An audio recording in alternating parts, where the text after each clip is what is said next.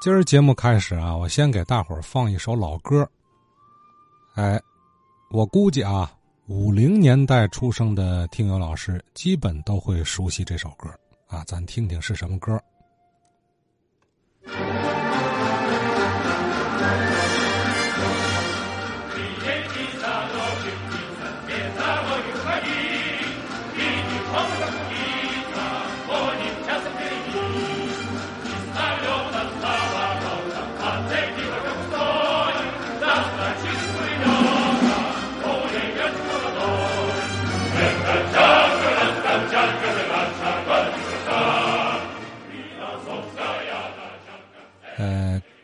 知道的人一听就知道哈，什么歌呢？《搭枪卡之歌》啊，这苏联歌曲啊。歌曲的背景我们不多说了，哎，咱就说这个搭枪卡的意思。据我了解啊，就是苏联红军的机枪马车就叫搭枪卡。哎，呃，也就是说啊，这个搭枪卡就是一种我理解就是一种战斗组合的名称，一架马车，三个人一挺重机枪。啊，为什么放这首歌呢？头些年呢，我曾经采访过一位天津的老知青啊，五零年生人的王东来先生。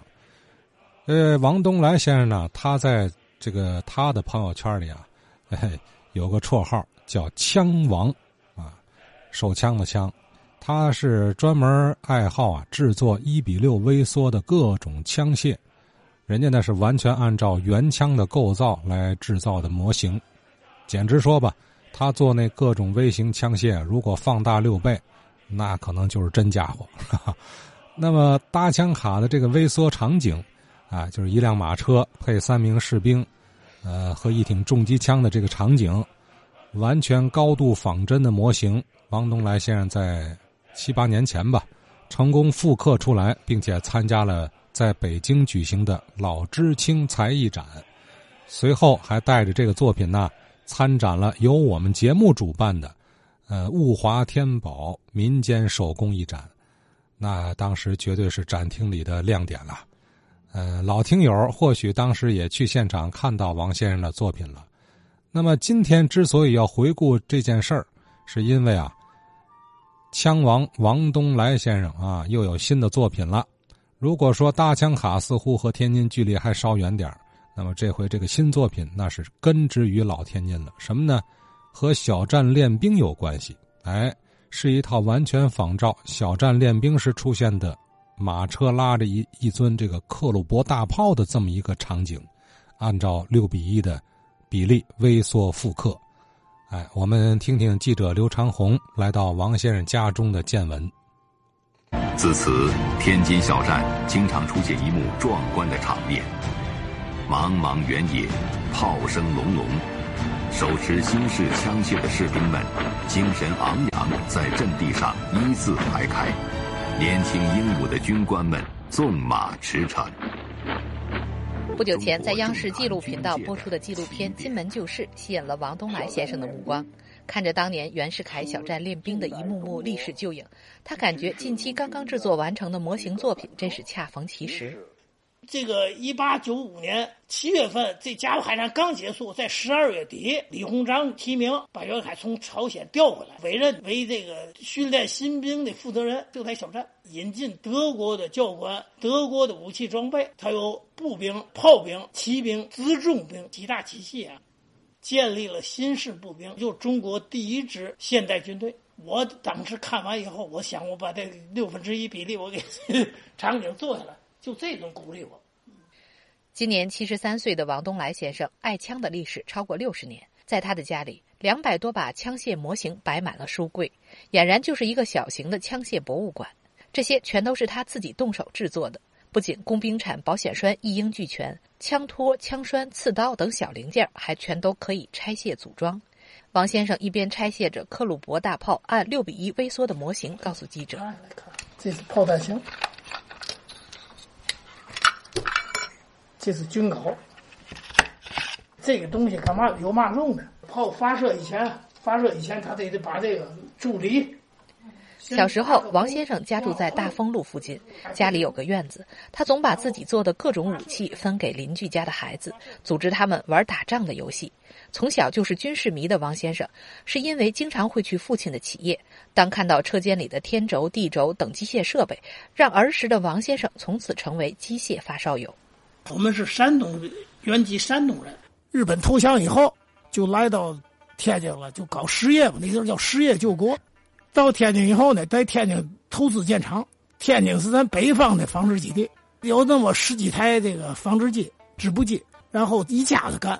解放后的第一波合营的，我父亲那阵儿是赛制期四方厂长，我呢没处带，我父亲呢，我母亲带着我往厂里去，他们在那忙活生产。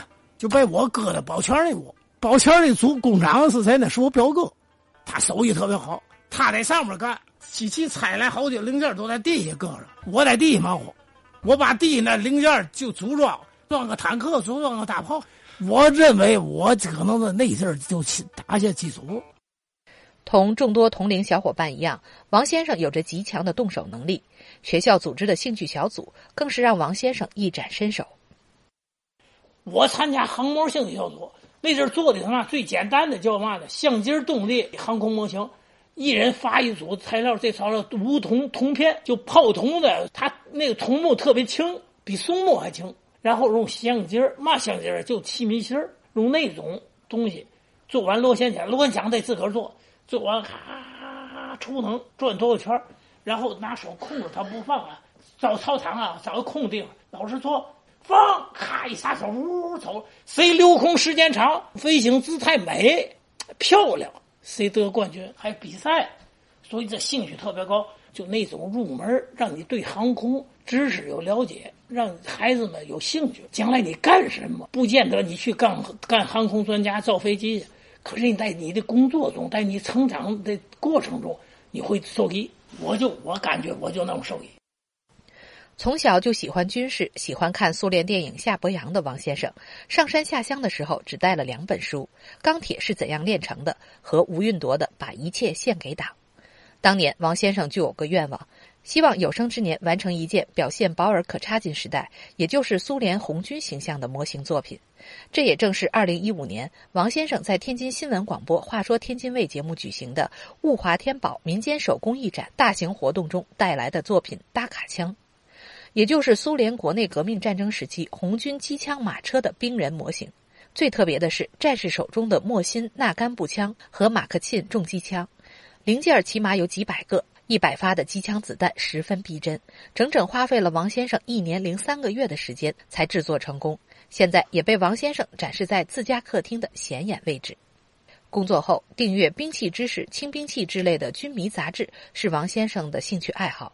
同时，他也喜欢逛图书馆、旧书摊和书店，凡是与军事历史相关的，他都喜欢。如今，家里的阳台被他改造成工作室，车前铣刨、改锥、钳子，大大小小的工具起码有上百件。疫情期间，我那得找活干呢，得干点嘛，得干点有意义的事儿，对吧？就在这情况下。我讲要把小寨练兵啊，要做出来。这叫科鲁珀野炮，七五毫米科鲁珀野炮。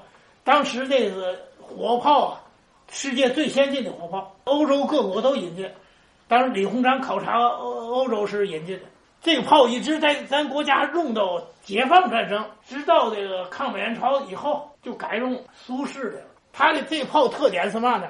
我给你演示一下：拿破仑火炮架推的，嘛叫架推？前装。装完火药，装弹丸，然后在这点前装。这是古老炮，这是六百年前的炮啊，六百到四百年前。这个打一下，它有后坐力，整个架子炮架都退。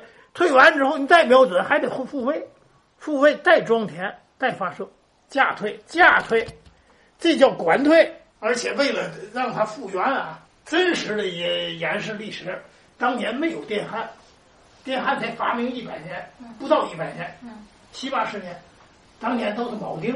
你看这解放解放桥是不是都铆钉？嗯嗯，没有钉，都铆钉，都是这样的这个技术。对对对，都是铆铆活。目前，王先生正在酝酿新的作品，将聚焦自己1968年到武清县插队，在大黄埔湿地附近上山下乡时，同老乡们一起生产生活的难忘经历。而这个话题同我们节目近期热议的一个话题紧密相关。我接下来构思正准备材料，我先做枪牌，枪牌然后人物，人物就是枪牌的在打打野鸭子的猎手，就农民嘛。为什么叫枪牌？因为这个枪是明朝传下来的。所谓枪牌就二人抬，就是一个人在前面扛着，他重啊，后边一个人扶着点火射击。这一个枪牌六七十斤。你看白洋淀，咱山东啊，枣庄那个微山湖都有这枪牌。枪牌是水上打猎的必用的工具。这一个枪牌上就两杆枪架，这个枪架木枪架上就坐着固定。这枪牌是铁匠，农村的铁匠拿生铁打的，百炼成钢。他用这铁整块铁卷，不是铸造的，是卷的。卷完之后，他打打打，里边搁一钢芯子，外边打来打去，它都粘上了。烧完打，烧完打，它这会有火候了也。然后这东西多长呢？三米长，就是小型炮筒子，小微型的炮。然后把这里边，它那眼儿有多大呢？哎，两厘米，二十毫米到三十毫米那么一个窟窿。这往里边得许半斤火药啊，再搓两下。两就一个一下火药，两下铁砂，到里头。这个禽类啊，鸟类，野鸭子、野鸟都在这个尾地里一片白的地方。这白地方没有围子，另外在那逮鱼，它吃鱼啊，总有一个长脖子的在那瞭望，那是哨兵。你看野鸭子、大雁都有，它在瞭瞭望，一看有有来人来和有惊动它的，对它有害，它叫，啊一叫都起飞。这个枪牌呢，枪牌手呢，从远处去了，都脑袋上有一个草圈然后船头拿这个芦苇叶伪装，让那鸭子看不出来。离近了以后，快到了，从船上下来，到后边推着，推枪牌，推着这时候把手上用连不是打火机，没有打火机，火镰，农村的火镰打着了一个引信，这引信是一个浸过油的绳子，拿在手里，枪牌手。往前推，枪排不是一个出发，四五艘，在一个扇子面往前推，不能出现梯队，又出现梯队，你一点把前面那人打死，所以都得统一听这个枪排头的指挥。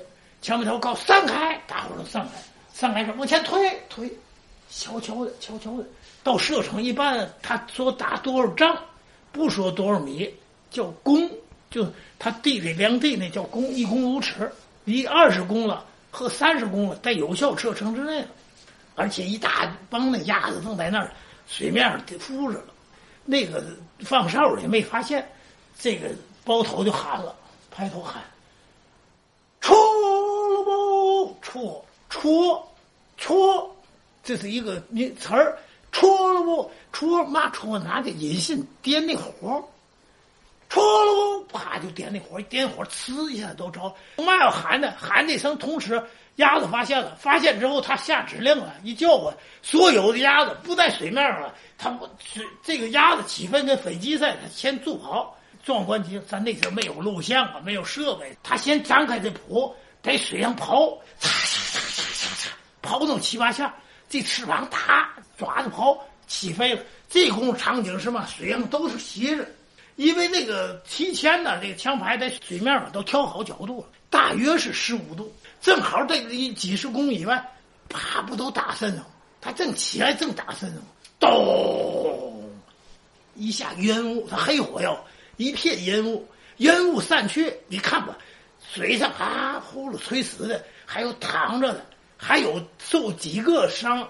还没死，他接最后挣扎钻天眼儿，我们叫钻天眼儿，儿上天上去，呜掉了，人儿上正屋掉，最后船水面上都是这种，大伙儿船过去了，捡，啪啪啪忙喽，捡捡船都钻捡满了，没有你花坐人地方，推推到大船那儿，那边有大船，交哪交土产，现留土产收。这是哪年啊？六八年、六九年、七零年。那阵儿没有这个禽类保护，没有这一说，这是副业，大队的副业。那我们期待吧。就我说到做到。嗯，三年疫情，王先生有了新的作品。前几天我记得兰德记先生也是说啊，利用三年疫情期间哪儿也去不了了，就在家写了一本呃，天津皮条历史的书。你看，应该弄一个三年疫情作品展是吧？呃，王东来先生，他这个新的作品呢，我已经把照片发到“话说天津卫”微信话友群里了，啊，有兴趣的听友可以加我微信，进咱们这个话友群里观看啊。呃，模型的事儿咱先不说了，他这个新的设想倒是很有意思啊，很很让人期待。哎呀，我我还是琢磨有有机会，咱真是啊，应该找一个合适的地方再办一回展览，让大伙儿都能亲眼得见这些民间手艺人的作品。啊，有很多确实令我们叹为观止，太精致了。民天津民间呐，那真是一直以来就是有高人、有能人、有巧手啊。